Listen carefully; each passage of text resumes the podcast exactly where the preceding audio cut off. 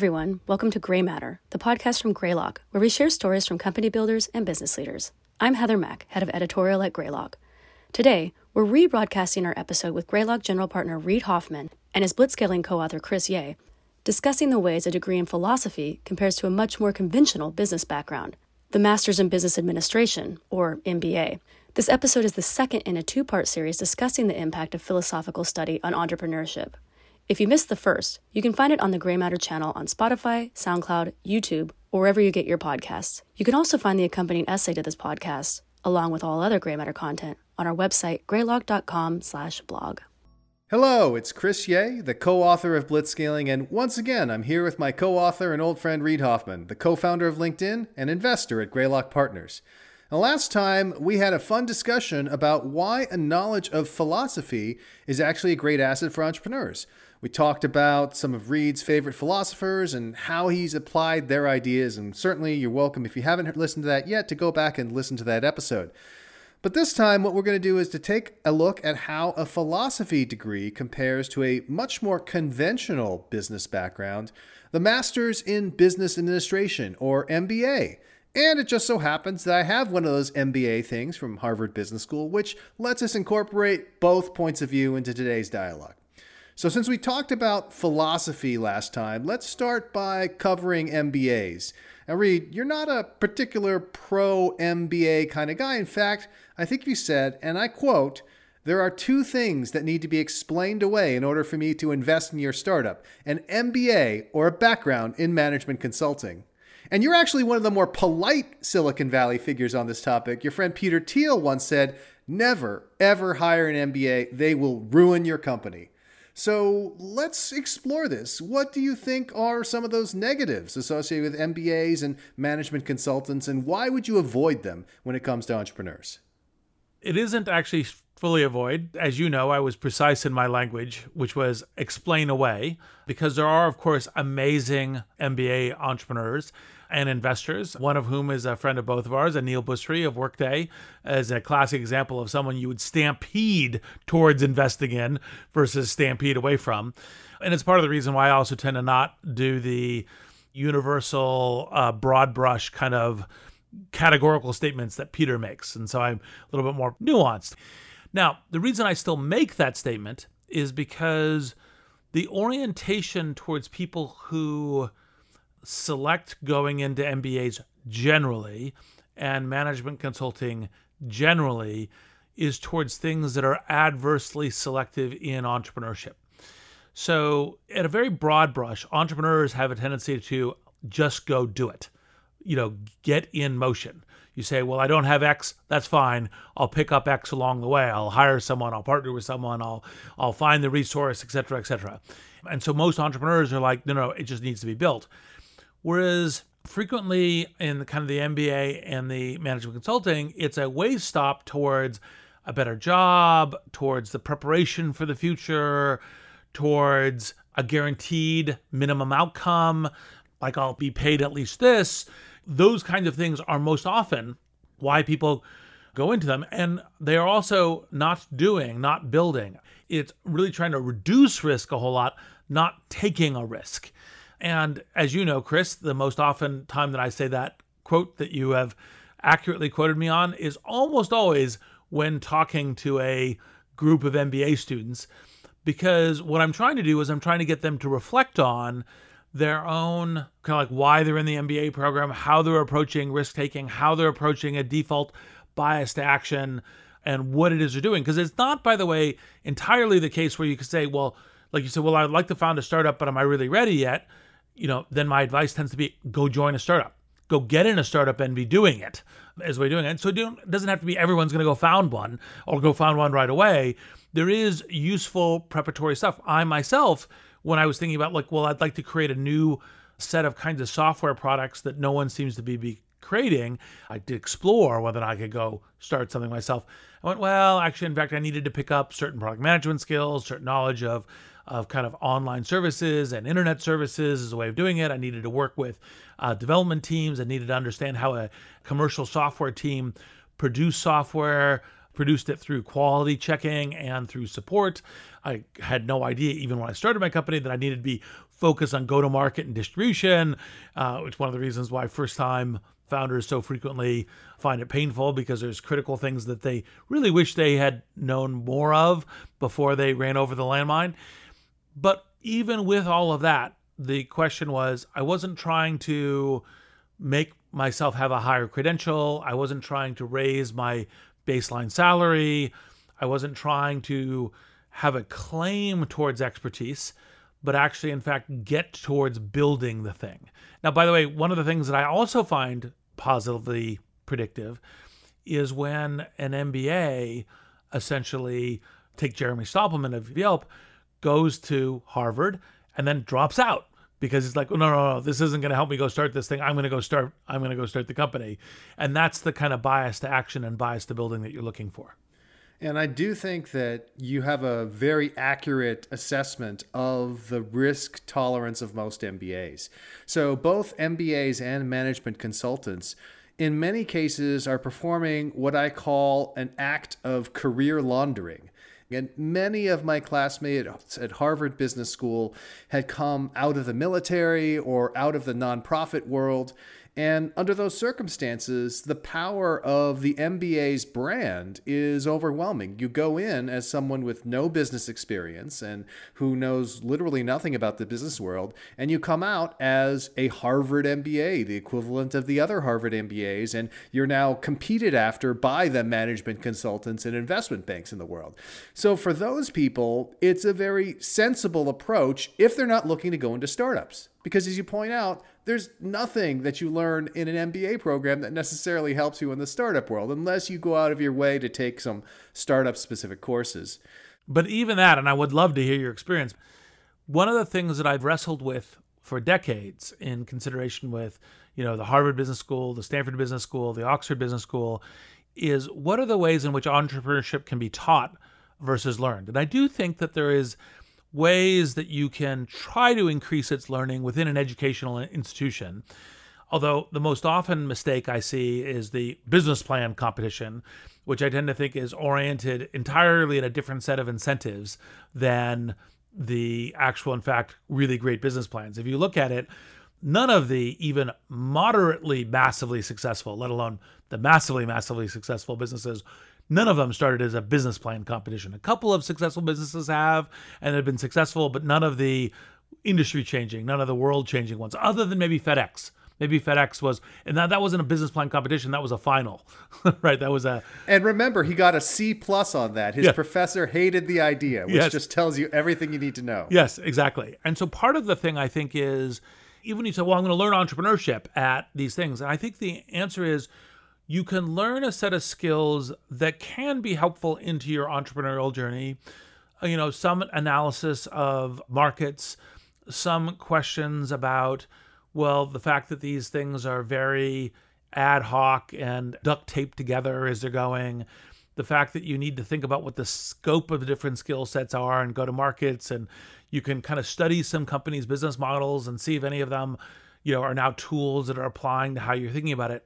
But the short answer of which is you should presume that coming out, there is none of that stuff is the actual learning of entrepreneurship that's kind of like learning reading and writing, which is useful in entrepreneurship because you do need to read things and understand them and write things to, you know, uh, memos and plans and PRDs and and marketing documents and all this. So you're you're doing that, but you're not yet learning in the entrepreneurship side. Anyway, so but you may have something different, giving you're the person on this podcast with an actual MBA.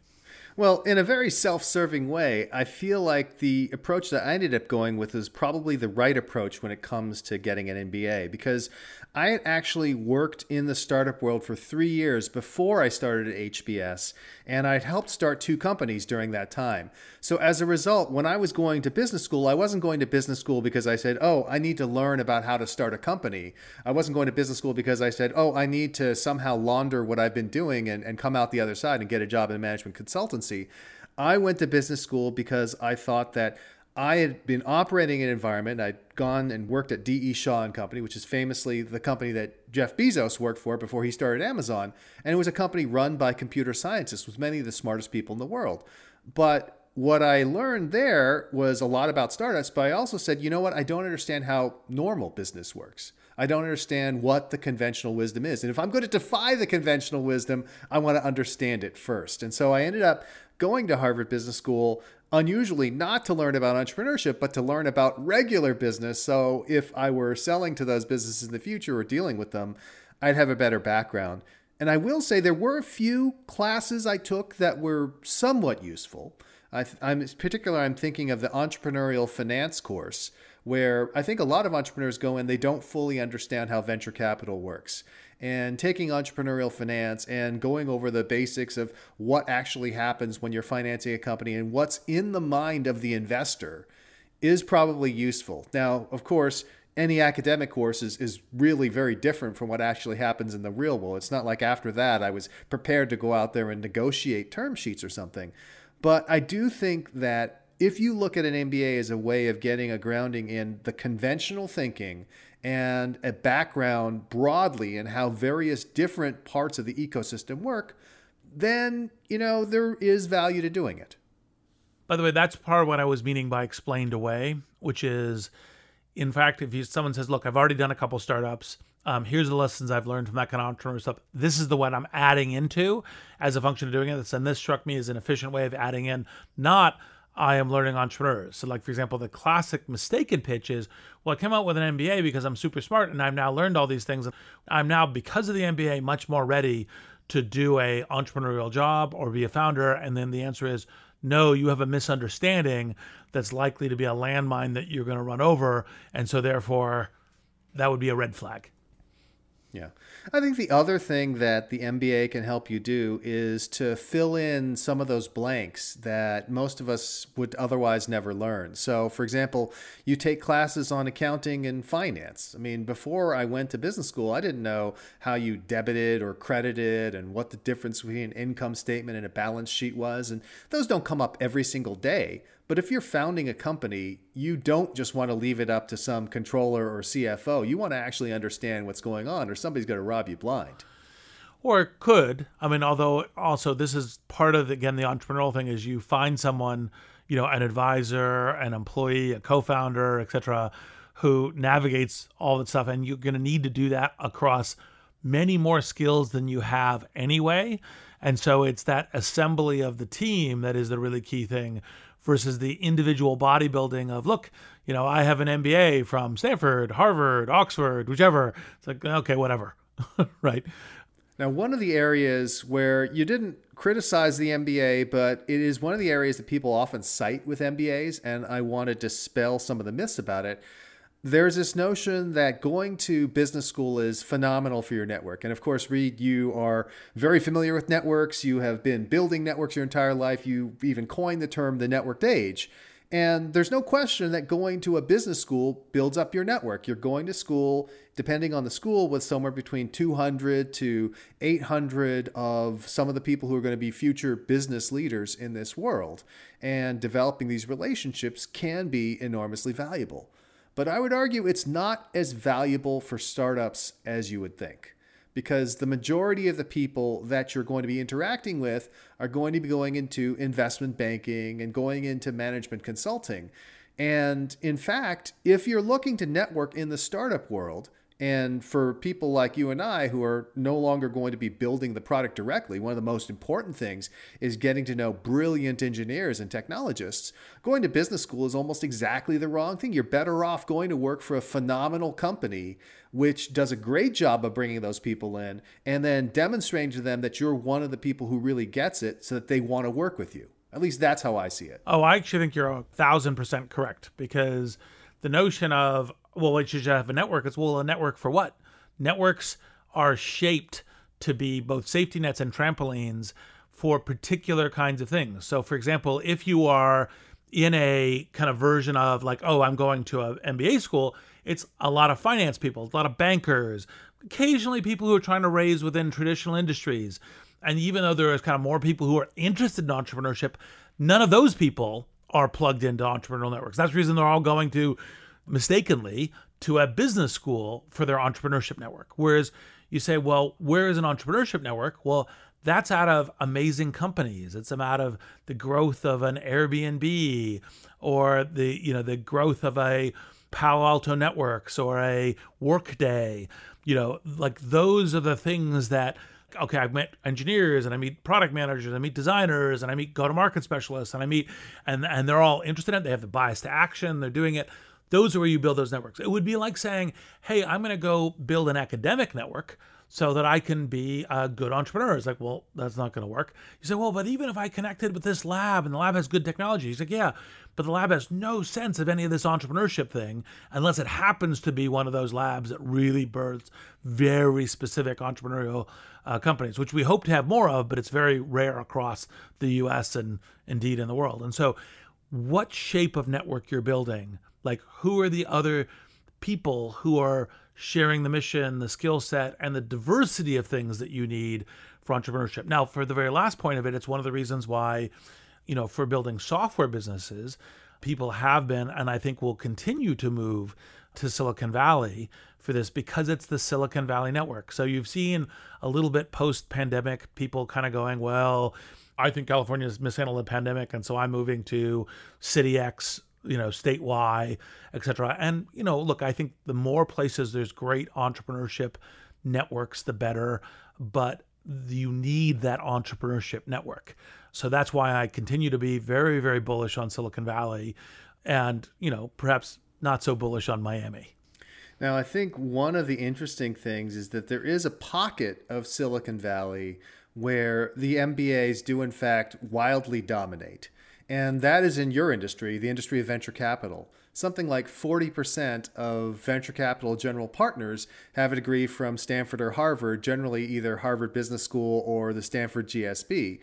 And I think this is my theory. I'm curious what your theory is. I think the reason that's true is because venture capitalists are on some level generalists and they're working with portfolio companies. They need to connect across multiple industries and, and especially if they're on the enterprise side, many different kinds of businesses.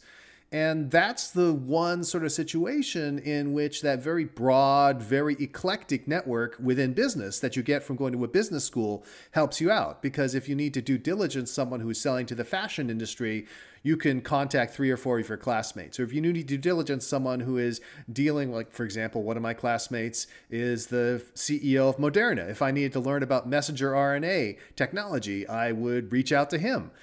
And that doesn't happen. It doesn't come up that often in everyday life. But if you're a venture capitalist, you never know what's going to come up.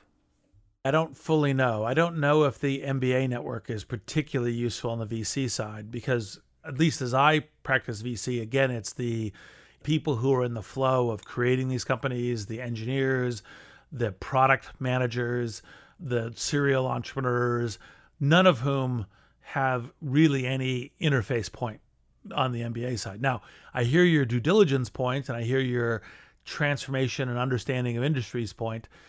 And, you know, it could very well be that, you know, our MBA colleagues really do use their MBA network for that, or even, by the way, a management consulting network would also have a similar kind of thing. Look, it's this is an interesting discussion for this. But what I've previously thought is the reason why investors had a higher predominance of MBAs than entrepreneurs is because it is true that one of the things so as an entrepreneur you have to have this sense of like i got a strategic plan. I have this thing that could be big and possibly reinvent an industry. And i have some of the key components around technology or the business model reinvention or the go to market reinvention and some combination of those things. And hopefully i'm in a place where i can gather the necessary resources hiring people capital other kinds of things in order to you know building things in order to execute on this plan uh, which is the network you're looking for, investors always have to be much better at saying, look, do I think this is the kind of business that's valuable? And, you know, it's one of the things that venture returns tend to be much more correlated with things that have high PE multiples or other kinds of valuation of being strategic. There's a lot of different reasons. It's, you know, plans B, or maybe you sell to a strategic company. It's questions around growth rates and operating margins that understand these things. And you know, you don't have to be an expert on those. I think a lot of VCs are not particularly good public market traders on this stuff, but you have to have a sense of, oh, this could lead to a very valuable business. Uh, this might be a great product or service or something that's important in the world, but not such a valuable business. Is actually, in fact, one of the things that has to be central to the investing mindset. That you know, is much rarer in the entrepreneur mindset and less essential for the entrepreneur mindset. Although obviously the successful entrepreneurs end up with that. And also, of course, end up with being contrarian and right, you know, like Elon and SpaceX, you know, people going, oh, the, you know, there aren't good multiples in the in the space business. Well, not unless you're pulling it off and revolutionizing an industry. And then actually, in fact, there is good multiples in that. I think it really does come down to the fact that MBAs are all about conventional wisdom. And conventional wisdom can be very effective in helping you understand how business is done, tends not to be as effective in figuring out how to revolutionize business or revolutionize an industry. And that's where I think it falls down. And again, that's why we do see some great MBA entrepreneurs, I think more so than before in the past. I think that fortunately, the education of entrepreneurship has grown to the point where people can overcome their MBAs and be great entrepreneurs. But it still is the case that when it comes to somebody who's going to just upend an entire industry, it's more likely to be someone like an Elon Musk or a Brian Chesky or even a Diane Greene, someone who comes from almost completely outside the industry. Yes. And again, the MBA equals not entrepreneur is a foolish equation, just like any equation. Like you would say, you know, a PhD in philosophy equals not entrepreneur or anything else. It's like, no, no, no. It comes down to the individuals, the dispositions, and so forth. Now, if you said as an overall class, you know, would I rather invest in CS graduates from a high skilled tech university, you know, Stanford, MIT, you know, Georgia Tech, or would I rather invest in MBA class Y? It's like, no, no, no. The technology creation is a higher, you know, kind of, if you said the whole portfolio is the better portfolio to invest in. Now, one of the things we talked about is MBAs and philosophers. And so I think that it's only fair to direct some attention towards the philosophy side of things. I remember I was reading a Reddit discussion thread where people were debating the practical application of philosophy. And of course, your name actually came up in which people are like, well, you know, Reid Hoffman has a degree in philosophy and he's been enormously successful. And some of the people say, well, you know, Reid's success is atypical and, and really doesn't prove anything. It's a wild exception. What do you think about that? What's your reaction? Do you think you're somehow unique, or do you think that there's other folks out there, people with a philosophy background or at least a grounding in philosophy, who've been very successful following a similar kind of path? I think there have been a number of folks with philosophical backgrounds who've been successful. There's a couple comments that I would make on that, which I will get to in a moment, mostly through symbolic systems, this this kind of major at, at Stanford. But first, the comments on where philosophy is useful and where it's not useful. And as you know, and as we talked about in the last podcast, I recently wrote a foreword to David uh, Jilk's and Brad Feld's new book, uh, uh, Nietzsche Daily Practice for Entrepreneurs. And part of what I was saying there was that there's a legitimate reason why people tend to say, well, there's a lot of philosophers who are not very good at entrepreneurship because they tend to want to be only dealing with very remote abstractions. They don't want to tend to be engaging with the iteration of studying what's actually happening in the world. They don't tend to have a experimental action bias to what's happening. And those philosophers, the people who are drawn to philosophy for those skills and dispositions, actually, in fact, won't make very good entrepreneurs. However, the ones that take what is good in philosophy, namely an ability to state theses with some precision like you know here is like an investment thesis is to some degree an argument and here are the premises and the conclusions and the reasoning of the argument about why this product and service will be something useful in the future.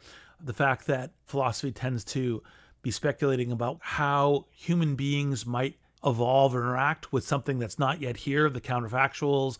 You know, this part of the philosophers thinking about thought experiments, which I wrote my thesis on in Oxford with thought experiments is, hey, if we have this kind of product and service, how will people respond to it? How will competitors respond to it? What would be the iterative path of getting there? And that thinking about this kind of predictive anthropology is actually, in fact, good on a philosophical skill set. Now, that being said, really what I'm saying in the vigorous defense of philosophy generally and as it applies to me isn't so much just, oh, I'm a philosopher, therefore I'm good at entrepreneurship. Because, by the way, there's a lot of people who are great philosophers and would be terrible entrepreneurs. But it's philosophers with a multidisciplinary focus. The philosophers who actually tend to think it's philosophy and. And so that's part of the, the my undergraduate major at Stanford, symbolic systems, which as well it's philosophy, computer science, logic, psychology, linguistics, together with some invention of your own specific concentration. Mine was computation and cognition. And that actually t- tends to be a higher predictor of entrepreneurship success than I think usually more solo focused disciplinary majors, even things like computer science and so forth, which obviously are part of the major technological revolutions that lead to interesting changes. And then the other thing I would say about the way that I've been showing what's great about philosophy is that similarly, when someone takes something else that's distinct from the classic computer science, electrical engineering, etc., and adds that in in a multidisciplinary sense. So you could say design, which is like Steve Jobs or Brian Chesky. Sometimes it's things like economics, kind of looking at you know, marketplace dynamics and so forth, but bringing that engaged cycle in the world and the multidisciplinary approach to it is, I think, what's central. And philosophy can be a really key element of that. And it really strikes me, especially when you talk about the multidisciplinary aspect of it, it's the fact that entrepreneurs are not people who look at the state of the world as it is and a set of principles that everyone follows and so I'm just going to follow them. They have to find their own way. And one of the best ways to find innovation is in taking something from one place and applying it in another, whether it's geographically or industry wise or what have you. And those multidisciplinary philosophers are really bringing something extra to the table.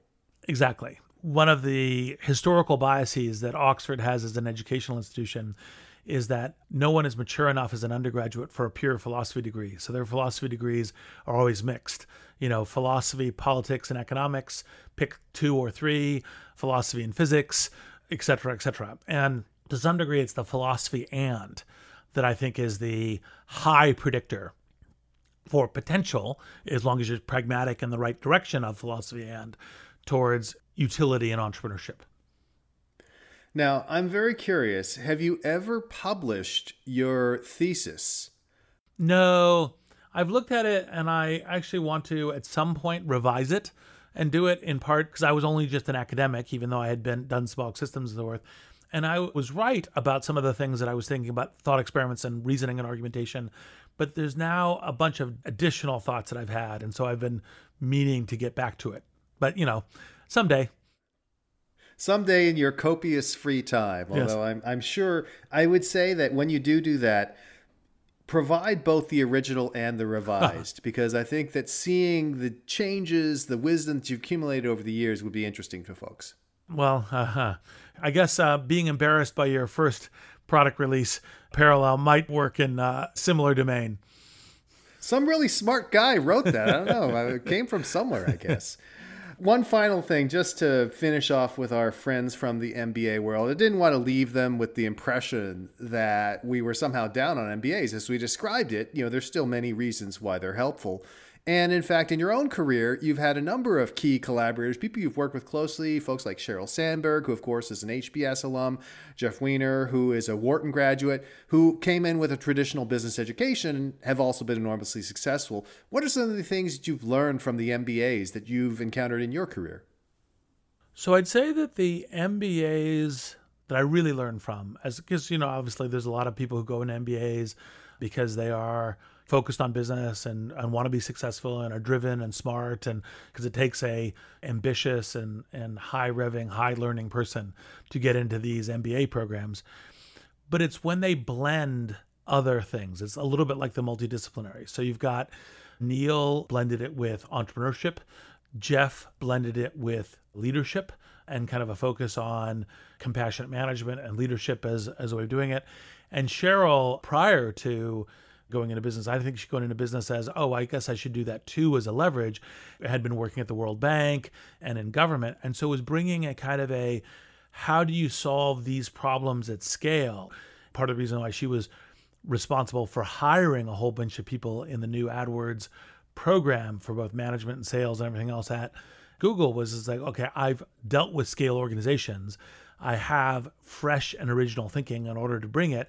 And I'm bringing the kind of the thinking that got me into also working in a business program. And so it's vectors of multidisciplinary, although not necessarily another academic discipline, as much as a, a zone where it isn't just, oh, because I have an MBA only, full stop. It's the MBA blended with other things that are from the school of work and the school of building amazing scale organizations, product services that I think create those learnings.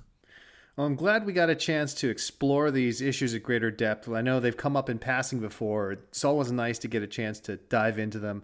And who knows, maybe out there listening, there are some philosopher MBAs, some people with a background in philosophy and an MBA who will chime in on Twitter and, and let us know about how those two things have combined in their careers as well. You know, I think you could even take a degree in performing arts and still have an interesting entrepreneurship thing. You just have, really have to think about where you are in position in the network because one of the things about entrepreneurs is what is your real differential edge in going into a competitive environment? In the reinvention or the creative disruption, it's almost always some sort of competitive environment. If nothing else, competitive for employees and competitive for capital and all the rest. And so you have to have that differential edge in your own abilities and in your network as deeply and as intensively as possible. Wonderful. Well, Reid, that concludes this episode of Greymatter. You can subscribe to Greymatter on soundcloud.com slash greylock-partners. You can also find new episodes and blog posts on greylock.com. You can follow Greylock on Twitter at greylockvc, perhaps where if you're one of those philosopher MBAs, you can let us know that you've been listening. And ultimately, uh, I think that we will just continue this discussion because that's what a philosopher would do. I'm Chris Yeh, and on behalf of Reid Hoffman, thank you for listening.